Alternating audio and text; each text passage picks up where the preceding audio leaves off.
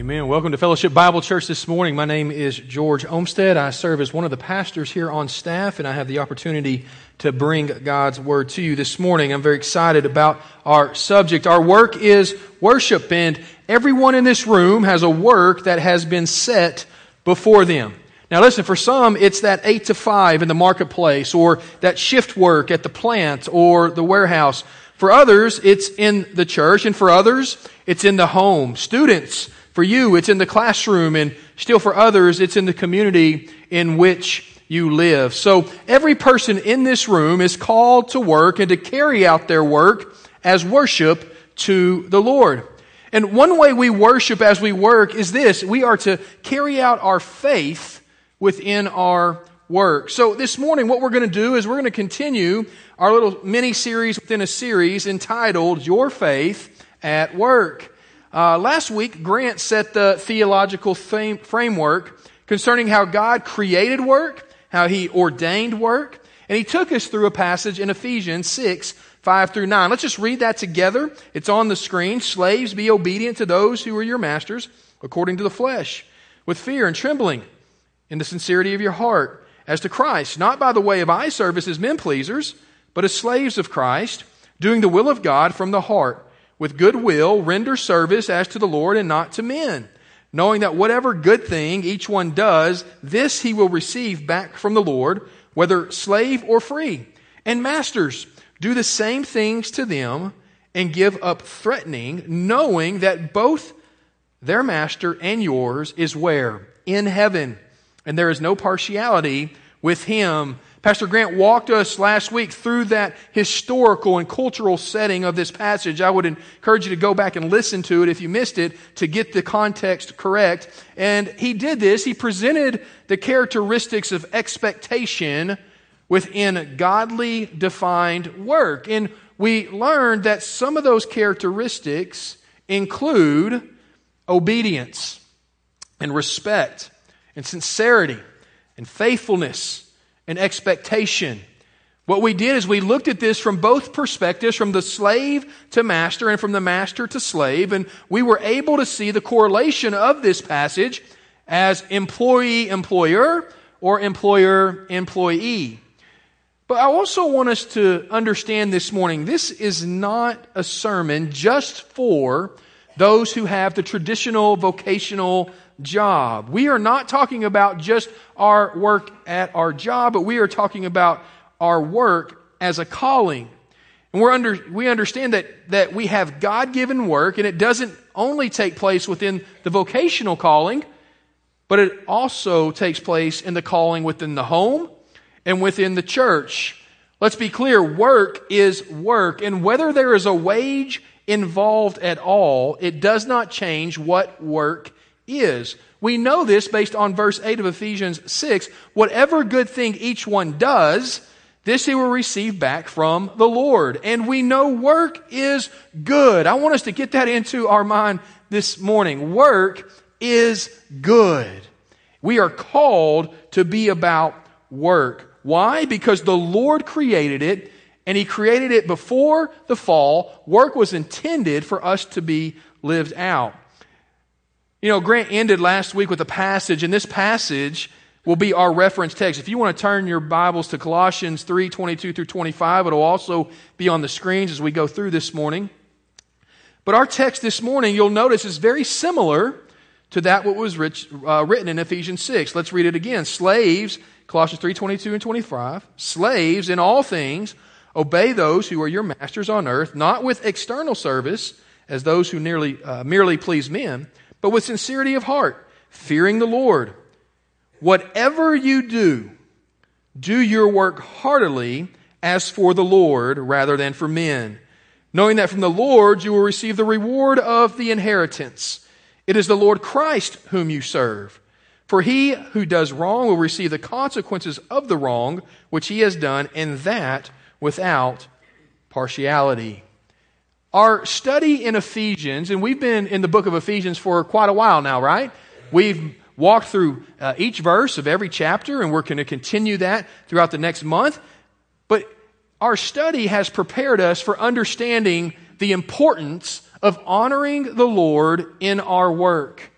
Again, whether your work is in the home, in the church, in the marketplace, again, students in the classroom, or the community, here's the deal it's to be honoring and completed unto whom? The Lord.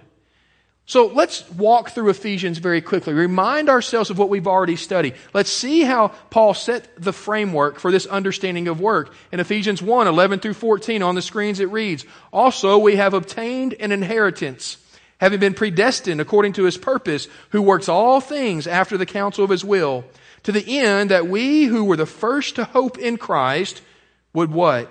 Be to the praise of his glory.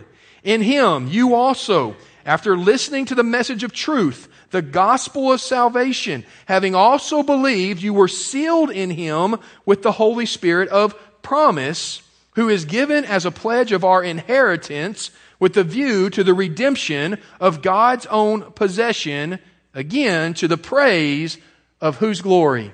His glory. We exist to praise God and to live for His glory. Listen, the core purpose of our lives is to worship God. That includes everything we do, not just our spiritual religious activity. As a matter of fact, as a believer, we are, we are who we are in Christ, and our spirituality, our faith, listen, is the whole of our being. It is who we have been made in and through Christ. Ephesians 2 8 and 10 says this. Again, Paul provides some foundational framework of how we were created to uh, carry out this worship as we work, carry out our faith in our work as a means of worship. It reads this on the screen For by grace you have been saved through faith, and that not of yourself. It is the gift of God, not as a result of works, so that no one may boast. For we are his workmanship, created in Christ Jesus for good works. And when were they planned? which God prepared beforehand so that we would walk in them. Listen, in our salvation, we are created in Christ Jesus for these good works. These works, they're found where? They're found within our homes. They're found within our ministry. Do you remember last week as Pastor Grant presented the, the sermon? He, he challenged and he, and he called us to understand that everyone is a minister. It may not be a vocation, but it is our calling. We all are ministers. So we understand that our vocations and our careers and within our community service, we are called to live out these good works. As we live out our salvation, good works uh, are not only expected, but they were and are created for us to perform and carry out how? As a living testimony, as well as worship to our Lord. We also begin to see in Ephesians 4:28 Paul speaks directly to this importance of work when he says, He who steals must steal no longer, but rather he must labor, performing with his own hands what is good, so that he have something to share with one who has need. Now remember, Paul is writing this under the inspiration of the Holy Spirit, and he understood not only the necessity and the importance of work, but just as importantly, how one's work specifically the believer's work, is to be carried out. There are three aspects of that. We are to labor, we are to toil, and we are to share. I want you to hear it again. We are to labor, we are to toil, and we are to share. God has called us to a work. We're to toil with our hands. We're to share the rewards that we have been given with those who are in need. If you remember, we read in Acts chapter 2 how the churches come together and the early church did what? They, they studied the apostles' doctrine. They broke bread. They prayed. They sold possessions so they could, they could uh, take care of one another's needs. We are to labor, toil, and share. And that brings us to our text this morning. We've walked through Ephesians. We see the, fra- the, the framework uh, uh, given. And now we have Colossians 3 22 through 25 that we're going to just take some time to dissect this morning. Now, let me give you the setting. Paul, here he is. He's imprisoned in Rome. He's spending time with Epaphras, the, the one who planted the Colossian church. And, and as they meet, Epaphras shares his concerns with Paul that the church is falling into error. In response, here's what Paul does. He writes a letter to the Colossian church. And as part of this letter, Paul revisits this slave master relationship and he, he brings it to light once again the importance of how one is to carry out their work And for you and me today, here's the deal. We're able to take this passage, we're able to take its principles, we're able to glean the God given expectations of one's work in the home, the church, the marketplace, the classroom, and the community. That is everyone in this room. We all have an opportunity to carry out these God given expectations when it comes to our faith at work. In Colossians 3 22 and 25, we see that within our work there is an expected work ethic we first see that there's an outward expectation of one's work ethic. Listen, as a believer, we need not to be scared of this term work ethic. We should have a good work ethic. We should have a faithful work ethic. We should have a hard work ethic. Why? Because we're going to see that it's used as an obedience, as a worship to the Lord. Again, I'll remind you of what it says Slave, in all things, obey those who are your masters on earth, not with external service, as those who merely please men, but with the sincerity of heart, fearing the Lord. We are to live out this obedience as a worship to the Lord. Man, we're reminded here, just as we were in Ephesians, that, that our obedience, it's not bore out of our flesh anymore. But instead, it's from the desire to praise and glorify the Lord. If you were to, if we were to jump back up in Colossians 3 very quickly, we would see that Paul is reminding the believers there that they are now a new creation in Christ. That they are no longer uh, servants of the flesh. They no longer give into the flesh, but no, we serve Christ through the power of the Holy Spirit. We are being changed. We are becoming that new creation through our salvation in Christ. So Paul reminds us we are no longer living out that flesh, but instead we're no longer, uh, uh, as well, we're no longer motivated by what used to motivate us. And now, as he talks about this work ethic, we are motivated by the Spirit and how he desires for us to represent Christ. And so we really want to understand our work ethic should represent Jesus Christ in all things. You know, many times in the workplace, in, in whatever environment that might be, maybe it's uh, in the home, and, or maybe it's a, at, the, at the vocational job, or maybe it's as you're volunteering, or whatever it might be, uh, we, we know that sometimes people obey for the, the wrong reason. What are some of the wrong reasons we might be motivated to obey? One of those wrong reasons that we see a lot is for the purpose of self glorification. This person is a type of person that, that thrives on personal attention and re- receiving those personal accolades in front of others. Uh, they, they want all the glory of the work, whether they did it all or not. And guess what? If they're not given the credit, they're going to make sure that everybody knows what part they had in it. Specifically, the supervisor or the boss or even the parent, right?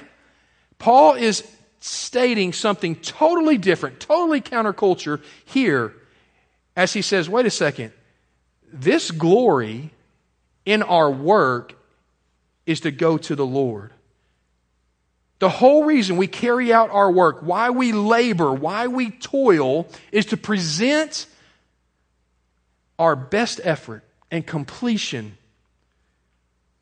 so that God will be glorified. Yes, the project's carried out. Yes, the, uh, the, the, situation is resolved. Yes, you have put hard work into it. And yes, you will probably receive some sort of, of thank you, or maybe not. But you didn't do it for that thank you. You did it why? So that God would be re- represented within your work ethic. But it's not only self glorification, but there are many times that people obey for the reason of self gain.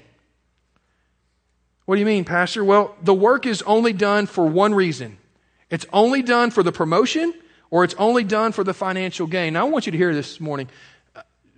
Being promoted, gaining a new salary, working hard, being rewarded well for it, there's absolutely nothing wrong for that. But when that becomes our sole desire of our obedience, not to glorify the Lord, not to work well so that others also uh, receive some of the glory, it's, it becomes all about us and what we gain, that's when it becomes the issue because it's all about us.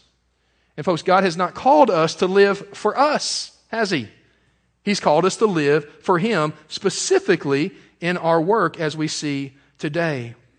When we think about this, remember earlier we talked about that labor, that toil, that share. When we are working only for self gain, here's what happens. Many times we miss the opportunity to worship the Lord and are sharing with those who are in need or sharing with those who, who might be a part of an organization or a church or whatever you fill in the blank of where it's a charitable opportunity for us to pursue and to push forward the cause of Christ. But instead, what happens many times when we're about self gain, it's what can I have in my garage? What can I have in my home? What destination can I go to next? And, and listen, those are all things that are okay as long as they're not motivated by, hey, it's all about me. We want to understand this doesn't mean to give all your money away and give all your time away. This means to be aware that the Lord has provided the work. He has rewarded you for your work and a desire to live out obedience and worship through our work, He may provide the opportunity to share the gains from your work with someone in need. Man, when we read also in Colossians chapter 3 and verse 22, when it reads this, not as external service or eye service, as well as merely to please men, here's the understanding we gain that how we obey in the presence of the boss or the coworker Listen, is the same way we should obey when the boss or the coworker is not around. I mean, we all know those people, right? Hopefully, it's not us. Many of us have experienced a coworker who is the world's best employee when the boss is around. Or maybe the best child when mom and dad is around. But as soon as that boss leaves, or that parent leaves, or that teacher leaves, or that authoritative figure leaves, or the office only consists of just a few people, all of a sudden what takes place? Laziness, outright refusal to do any part of the job. That's now the new attitude. Listen, Paul is warning us to not fall into this way of working. It's lazy. It's wrong. It's sinful. He is placing high priority on carrying out our work in a way that is pleasing to the Lord. It's an act of worship. What type of worship are we bringing to the Lord through our work? Man, that is a great question this morning, is it not? Now, listen, I, I want to be, I want to, I want to understand that Paul right here, he's being quite adamant that our work ethic should be the same in private as it is in front of others. And that goes for those in the marketplace, the home, the classroom, the church, and the community. We are not to put on a show. Instead, we are to work unto the Lord with a sincerity of heart, to obey and worship the one who has saved us and who is continuously changing us. And Paul goes on in verse 22 to provide another outward expectation of obedience within our work ethic. And here's what he says Our work ethic is carried out with a sincerity of heart while fearing the Lord. That sincerity of heart Man, it's, it's our work is to be rendered. Listen, not with hypocritical deference and, and, and sham industriousness. No, no. But with a single, undivided heart, doing the best at all times for the employer or the supervisor, or for the teacher, or for the coach. We are to give our all in what we're doing. Why is that? Because we fear the Lord we honor and respect the one we ultimately serve, who is God. Listen, John Gill writes this he's, uh, concerning fearing God God, who sees and knows all things, what servants do when their masters are absent from them, and to whom they are accountable, and a servant that fears God will make conscience of discharging his service faithfully. He will not misspend his master's time nor embezzle his goods or waste his substance, but from a principle of reverential affection for God and fear of him with a concern for his name and to uh, view to his glory with all diligence, uprightness, faithfulness, and sincerity. Do his duty, seek the master's good and interest, and cheerfully obey all his lawful commands. Boy, this is exactly that obedient attitude you and I, as workers in the marketplace, in the home, in the church, in the community, should live out daily within our vocation. These outward expectations of obedience, they are driven from a certain place. You know where they're driven from? The scripture tells us from the inward expectations that Paul shares with us in verse 23, 24, and 25. Let's read it together on the screen. It says this, whatever you do, do your work heartily as for the Lord, rather than for men, knowing that from the Lord you will receive the reward of the inheritance. It is the Lord Christ whom you serve. For he who does wrong will receive the consequences of the wrong which he has done, and that without partiality. Man, so much here as we look at the inward expectations. I want us to hear this this morning. That phrase, whatever you do, say it to me together on three. One, two, three. Whatever you do, whatever it is, every aspect of your work is important. All work is important.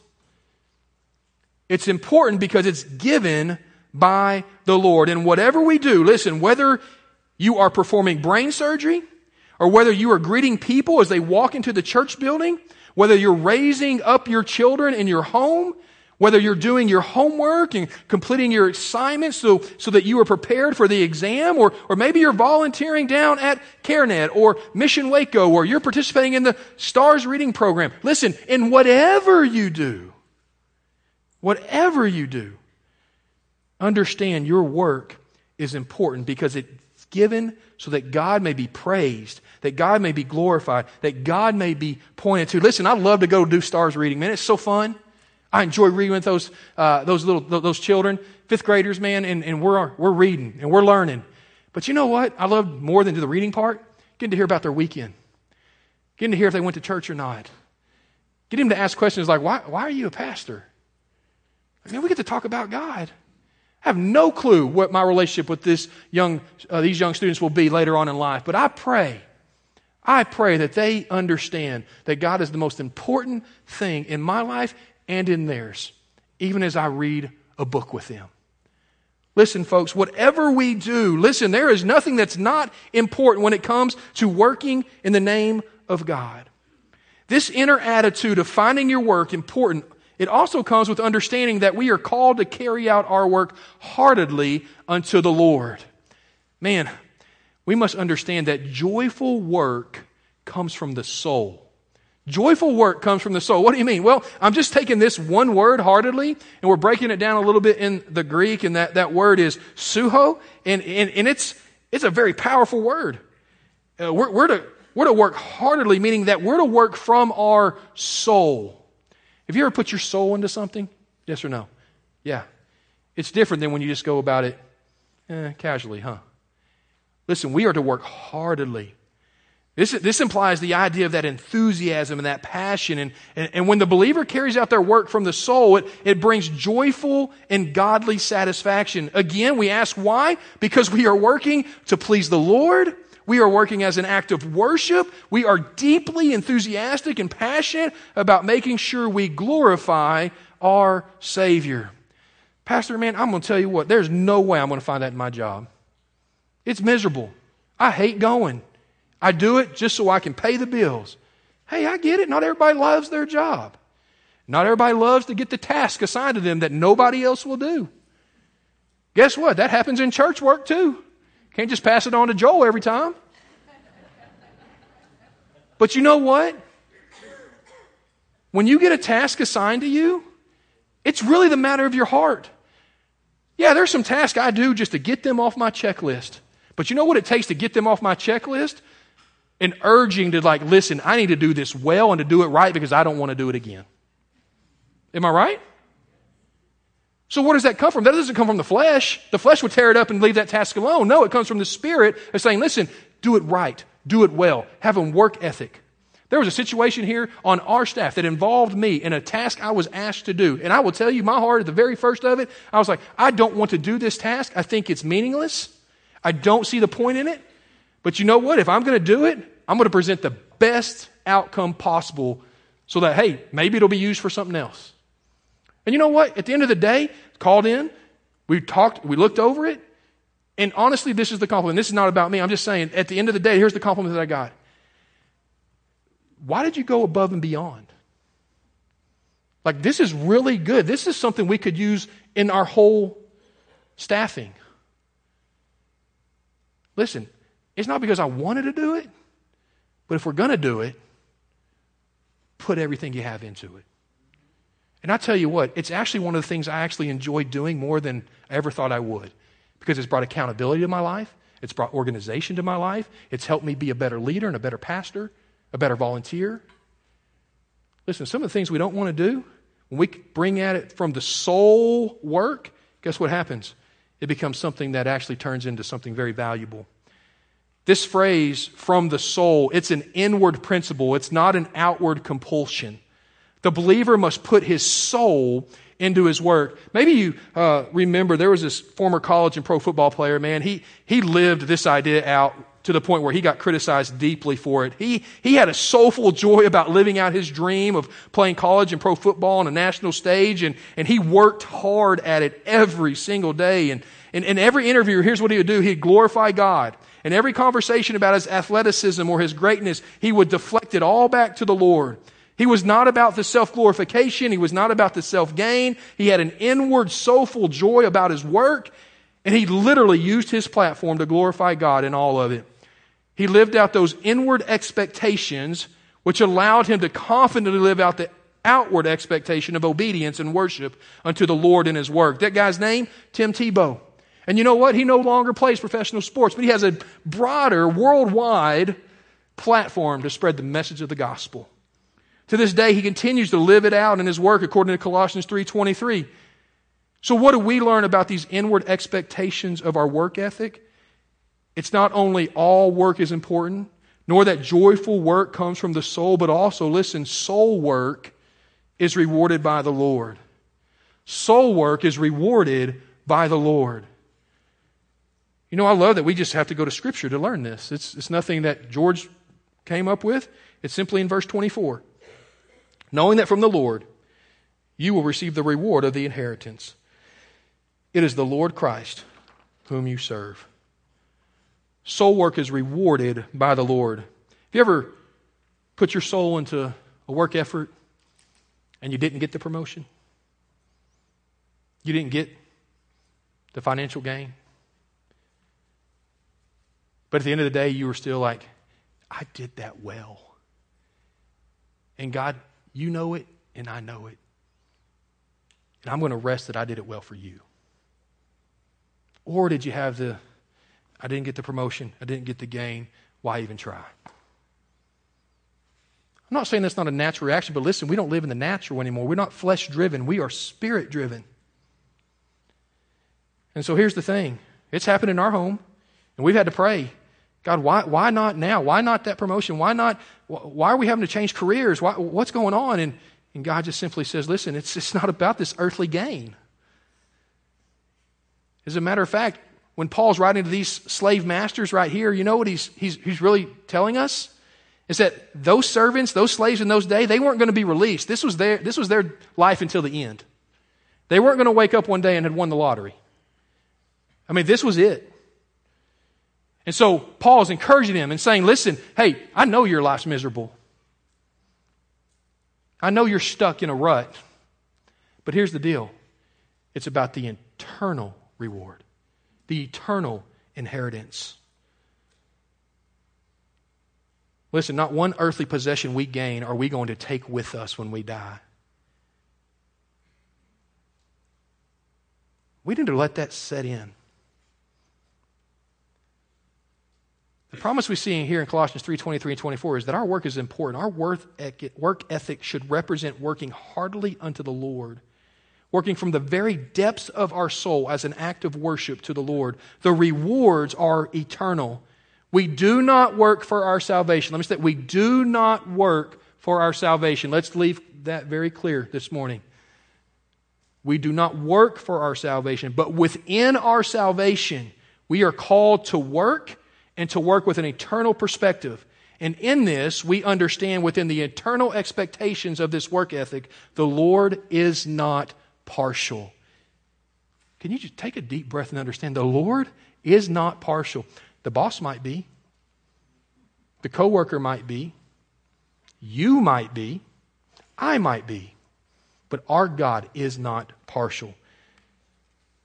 just as loving and kind and merciful and gracious our God is, He also is a God of expectation. What does verse 25 say? For he who does wrong will receive the consequences of the wrong which he has done, and that without partiality. You know, it's possible for an unfaithful servant to wrong and defraud the master in a great variety of ways without anything being detected. But you know what? We better remember what is said He that doeth wrong shall receive for the wrong which he has done. God sees him, and he will carry out the punishment for his breach of honesty and trust. These ancient servants and slaves, there is no guarantee on earth of fair treatment from anyone they worked for. I think we understand that's the same today, right? We're not always going to get the attaboy. We're not always going to get the fair treatment. We're not always going to get what we think we deserve. But here's the great thing Paul is saying instead, believer, don't look at the way you're treated here on earth, but instead look to the day that your obedience and faithfulness to the one true Master, Jesus Christ, will be rewarded. He also wanted servants to understand that while here on earth, it's the utmost importance to labor well, to toil hard, to serve with an attitude that reflected Jesus Christ and the fact that we might share with those who may be in need. So when we look at Colossians 3 22 and 25, we learn that within our work, the nurturing of the inward expectations will lead to the living out of the outward expectations. I want to remind you all work is important. Joyful work comes from the soul. Soul work is rewarded by the Lord, and the Lord is not partial in those rewards.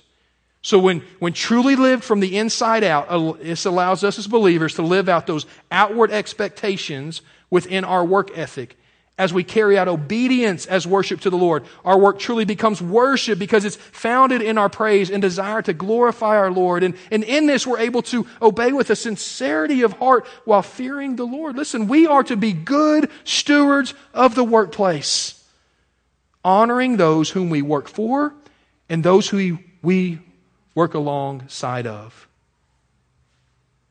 Let that outward reflection of whom God has made us come from the inside. The nurturing of the inward expectations will lead to the living out of the outward expectations. As we close this morning, I think it would be very uh, remiss if we did not just walk through some practical ways of how to live our faith out at work. And listen, this takes place again where? In the, in the, in the marketplace, in the church, in the home, in the classroom, students, in the schools. I mean, I'm sorry, in the community. So here, let's just walk through this. I'm not going to read all the verses. I gave you the verses so you could go home, take the sermon notes. You could walk along of how, when you pray about how you're going to live your faith out this week in work, you can take some of those verses, you can study them, and you can begin to put this to work. Here are some practical ways to live out your faith in your work. You ready? Put God first. Seek ye first the kingdom of God. Put God first in all things. Start your day with gratefulness. Start your day with gratefulness. Listen, God provided the work. Be grateful. There are, there are some that, that don't have the vocational work. But listen, all of us, all of us have the work of the Lord. Do this. Pray without ceasing. George, I, have never really understood that verse. Pray without ceasing. How about this? Lord, can you help me as I go about to have this conversation with my coworker? Lord, can you give me wisdom as I have this meeting, which I'm very unsure about? Lord, can you give me the right, the right heart and attitude as I, as I face a combative situation within the workplace or in my home? We just go along praying without ceasing. How about this one? Treat others with Christ like love and respect. Can I just say this? The church is already labeled hypocritical, right? We're all hypocrites, right? That's what the world says. We don't need to help them solidify that, right? That's just good practical advice right there. Treat others with Christ like love and respect. Treat them how you desire to be treated, even in the moments that it's difficult. How about this? Work diligently. Believers, listen, I, I, I, talk to myself about this a lot. Like, be diligent in your work, glorify the Lord in it. Don't just do it halfway. And how about this one? Be a problem solver. Boy, can I tell you, there's all kinds of problems in life, right? And everybody's willing to tell you what the problem is, but they never bring the solution. Man, I had a wonderful meeting on Friday with a gentleman. And he was not, he came with a great heart, no complaints, just, man, I just see this problem, this issue within this, this ministry, and man, I, I don't have a solution, but I don't want to leave here without us taking a step towards it. He I listened, I was like, man, I don't have the answer either. But the cool thing is, as we left that day, we had step one in trying to figure out what the solution is to this issue within this ministry. You know what? We want to be a problem solver. Avoid being combative. You know what that means. Don't bring that, don't bring the attitude to the discussion. Let it play out. Listen. Right next to that, listen. I'm not trying to talk to you like a three year old. I'm talking to myself like that. I need to listen. Sarah's amen in three times over there. Listen, let's look at the next few. Value and practice honesty, integrity. That will drive you in the way you work. That'll take you to places you never thought you would. I mean, how about uh, this is an example I came across as I was studying. How about the gentleman who is getting a, a promotion and to another company? He's going to get two times the salary, and he gets all the way through the gets all the way through the interview process, ready to accept a job, and he finds out that most of the funding comes from an evil organization that's desiring to kill babies. And he says, God, I thought, I, I thought we had it. And he has to say, I can't take that promotion honesty and integrity, trusting the Lord. How about this? Encourage others in their work. Can I, can I speak to just bosses and supervisors for just a second? I am one and I have been in different areas. When, when somebody brings us their work that they really put a lot into, or maybe they haven't put anything into it, however it's presented to you, can I encourage you to take that material Find the objectives that were met, the ones that were done well. And there might only be one, but find it. Say, hey, this is what we're looking for. This was really, really good. Now let's walk through this and make some course corrections so that you and I can be on the same team and our organization can be on the same team. Our household can be on the same team. Hey, bud, it was great that you put your clothes in the hamper. Can you now make your bed? Right? Encourage others in their work. Don't be the boss or the supervisor that's always telling your workers how bad of a job they've done. They're going to go somewhere else. And they might be the best worker you ever had. Employees, hey, encourage one another when the bad day is there. Pray with one another. How about this? Be faithful in the small things. I need to finish up. Be faithful in the small things. Share your faith when the opportunity presents itself specifically, specifically when asked. I get it. I know there's rules, there's laws, there's, there's uh, uh, uh, employee handbooks and all these things you got to sign. But you know what most of those handbooks say? Most of them, not all. Don't talk about religion, don't talk about your faith unless presented with. It's presented, talk about it. How about this? Keep an internal perspective. And then work for God, not people. It'll be amazing how your work life will be changed. I want to just give you this last story and then we'll, we'll go. But listen, there was a young Christian who worked for the Chicago Tribune, and he was on his way out of the office one day, and it was Easter um, season, and he was prompted by the Spirit to invite his boss, or his coworker actually, to his church's Easter service. And this young Christian knew that his coworker was an atheist, and he's like, man, I need to obey I'm going to go follow the Lord's direction. I'm going to live out my faith at work. And he goes inside, he invites his coworker to church on Easter Sunday, and the coworker says, You know I'm an atheist. Why are you here? And he says, Well, because it's Easter and like Christ rose again. And he's like, I don't believe Christ rose again. I don't even believe in your God. And he continues and tries to compel this man to come. And the guy finally looks at him and says, Listen, I'm not coming. Quit asking. And so this young man leaves the office, accepts that the offer had been declined, and he goes home for the day and he's dumbfounded as to why he felt compelled to invite this coworker. Well, years go by and this young Christian is now a pastor at a church and after a service, a man comes up to him and introduces himself and tells the pastor, Thank you for the spiritual influence you have had on my life. And the pastor is shocked. He's like, Man, I don't even know you, but thank you so much. Maybe tell me your story. And here's what the story was. This man had just lost his job. And as he lost his job, he's worried he wasn't going to be able to pay the bills. And so he asked a friend if he had any work around his business office. And his friend had said, Yeah, I mean, we got some tiling needs that need to be done in a few of our offices and uh, in, in the foyer and in the bathroom. And, and so this man takes those tiling jobs and he tells this pastor, he says, Listen, you didn't see me because I was behind a desk and I was on my hands and knees and I was doing some tile work and you start apologizing for Christ. You start talking about how he rose from the dead. You start telling your coworker how important it is to be at this Easter service. And he says, I'm on my hands and knees. I'm, I, and I'm in tears. And I'm like, I need God. I need to go to that church. And so I called my wife and I told her we're going to church on Easter Sunday. And she says, what? He says, yes, we are going. And him and his wife and his teenage son go they hear the gospel, they place their faith and trust in Jesus Christ. That story is from a famous author and Christian apologist, Lee Strobel. Lee Strobel, because he was willing to follow Christ's command to live out his faith and work, never even knew about this man who was on his hands and knees, who was in need of the gospel. Can I just encourage you this morning? Not every one of us are going to have that story. I tell you, two people after the nine o'clock service came up and told me an exact same story. Not all of us are going to have that. But here's the deal your work matters. And how you live for Christ in your workplace matters. You have no clue who's listening, who's watching, who's walking by. Can I compel you Live out your faith at work. And if there's anything we can do as a church to help you do that in a greater way, let us know. But start with the few things we shared today. Let's pray. God, we love you. You are holy and you are mighty.